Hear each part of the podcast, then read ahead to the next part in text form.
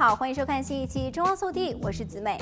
二零二零年的美国总统选举已经结束，拜登在本届大选中将四个州翻蓝，他们分别是密歇根州、宾夕法尼亚州、维斯康辛州以及亚利桑那州，修复了传统偏向民主党的州西部蓝墙。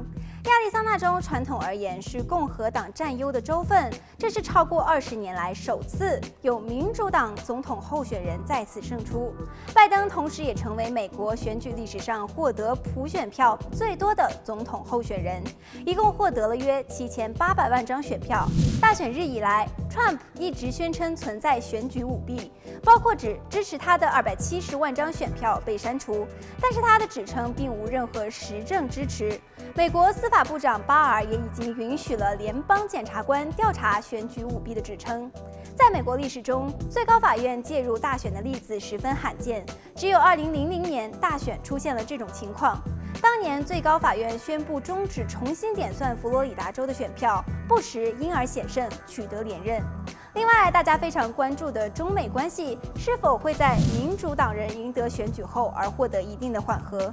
此前，世界多个主要国家的领导人已经恭喜了拜登以及哈里斯胜选，并与拜登通电话。但是，中国和俄罗斯一直态度谨慎，在沉默了近一个星期之后，中国才对拜登和竞选搭档哈里斯表示祝贺。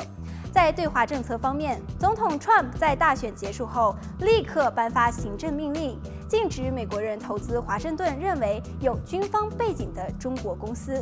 美方称，这类投资对于美国国家安全构成威胁。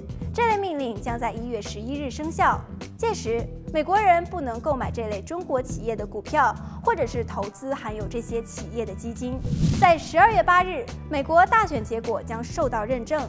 各州的重新点票与诉讼挑战预计都将落下帷幕。这天又被称为“安全港截止日”，各方仍可能就选举发起诉讼，但是法庭很可能会拒绝审理。十二月十四日，选举人会代表各州投下选票。美国大选并非直接普选，而是由各州的选举人间接选出总统。十二月二十三日是国会确认收到选举人票的截止日。在圣诞与新年假期之后，国会会在一月六日清点与确认所有的选举人票。这通常只是一个常规的程序。在一月二十日，拜登将在国会前宣誓就任。好了，本期节目到这里就结束了，让我们下期再见。